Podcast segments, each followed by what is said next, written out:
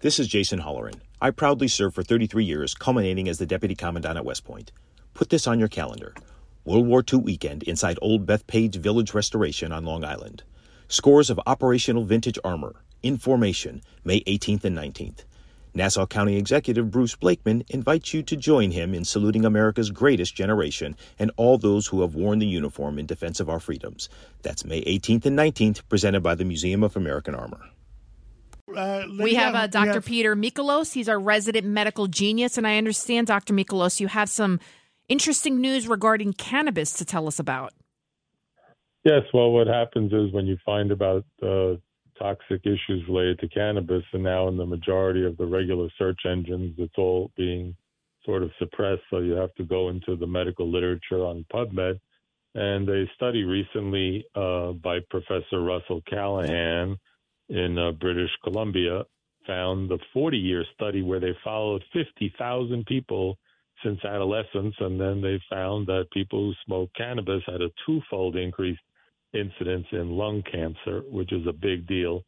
In addition, the recent studies now, because the studies are inconsistent, because they say some people were smoking cigarettes, it's hard to quantify the amount of uh, marijuana. For example, if someone smokes a joint who's a 100 pound female, versus the 300 pound man, the dosages you get.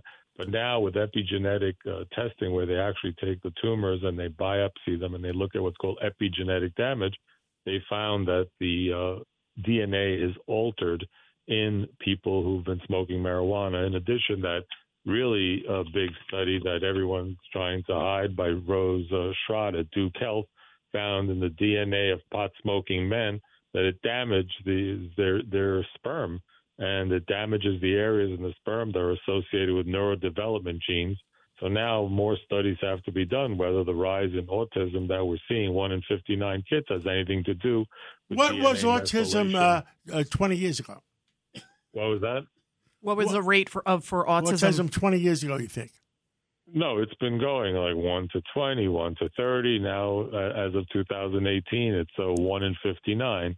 So this is a, a big deal. The thing is that – inside nobody also doesn't talk about is cigarettes and marijuana are rolled in what? White paper. Guess what paper is made out with? Formaldehyde.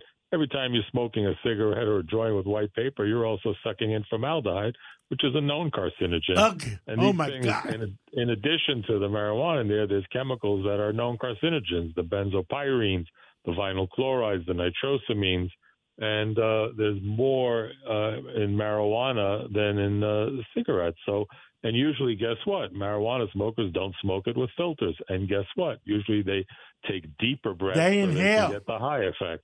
And they inhale deeply because they want Clinton the effect. And the new. no, he the never new inhaled. He said now, so. Dr. Michalos yells at me once in a while when I puff on my cigar. I don't inhale it. I just well, puff on it. Well, because now the studies But at least out. it's no, it, no paper around it. it. If you have average genes, you ha- you take ten years off your life if you smoke cigarettes. That's just now it's a known fact. Of course, there's the outlier, the guy who's on a mountain in Sicily who's 103 who smokes every day with some amazing genes because there are genetic factors like these ApoE4 genes. If you have them, you, you're more resistant to every kind of problem. But for the average guy with average genes like me, if I smoke, it definitely guarantees I'm going to die 10 years younger. But You're not average, Dr. Michalos. Well, we want to make our audiences that the bottom line is if you haven't had kids yet and you're a young man, I would advise, based on what I'm reading, in my opinion, and do your own due diligence. Go to PubMed, look up these articles from Duke Health. I would not be smoking marijuana and damaging my sperm. If you're an older geezer you know, who, who, like myself, who wants to, you know, use it for whatever they use if it's legal. An old geezer like uh, what? Me and Peter King and uh, yeah. and you know, uh, you know Judge Weinberg. Not Lydia. She's a young geezer. The bottom line is, if you I'm against damaged balls. Do not smoke marijuana if you have not procreated yet. And that goes for men and women. That's the bottom line takeaway that I've seen from reading the literature. Are you going to ask any questions about monkeypox, John? Anything, anything new with monkeypox? Well, yeah. Basically, the number of cases are uh, increasing, and uh, and a lot, and and we're seeing. And the good news is that they're working on some oral antivirals, and the other good news is. Actually, if you've been vaccinated against smallpox, your chances of getting it, if you still have titers, are lower because it turns out that the regular smallpox vaccine is actually 85% effective against protecting from monkeypox. And the other good news is that the government is actually working well now and ordered 13 million of the monkeypox vaccines, which oh, thank God. In, well, I hear that music.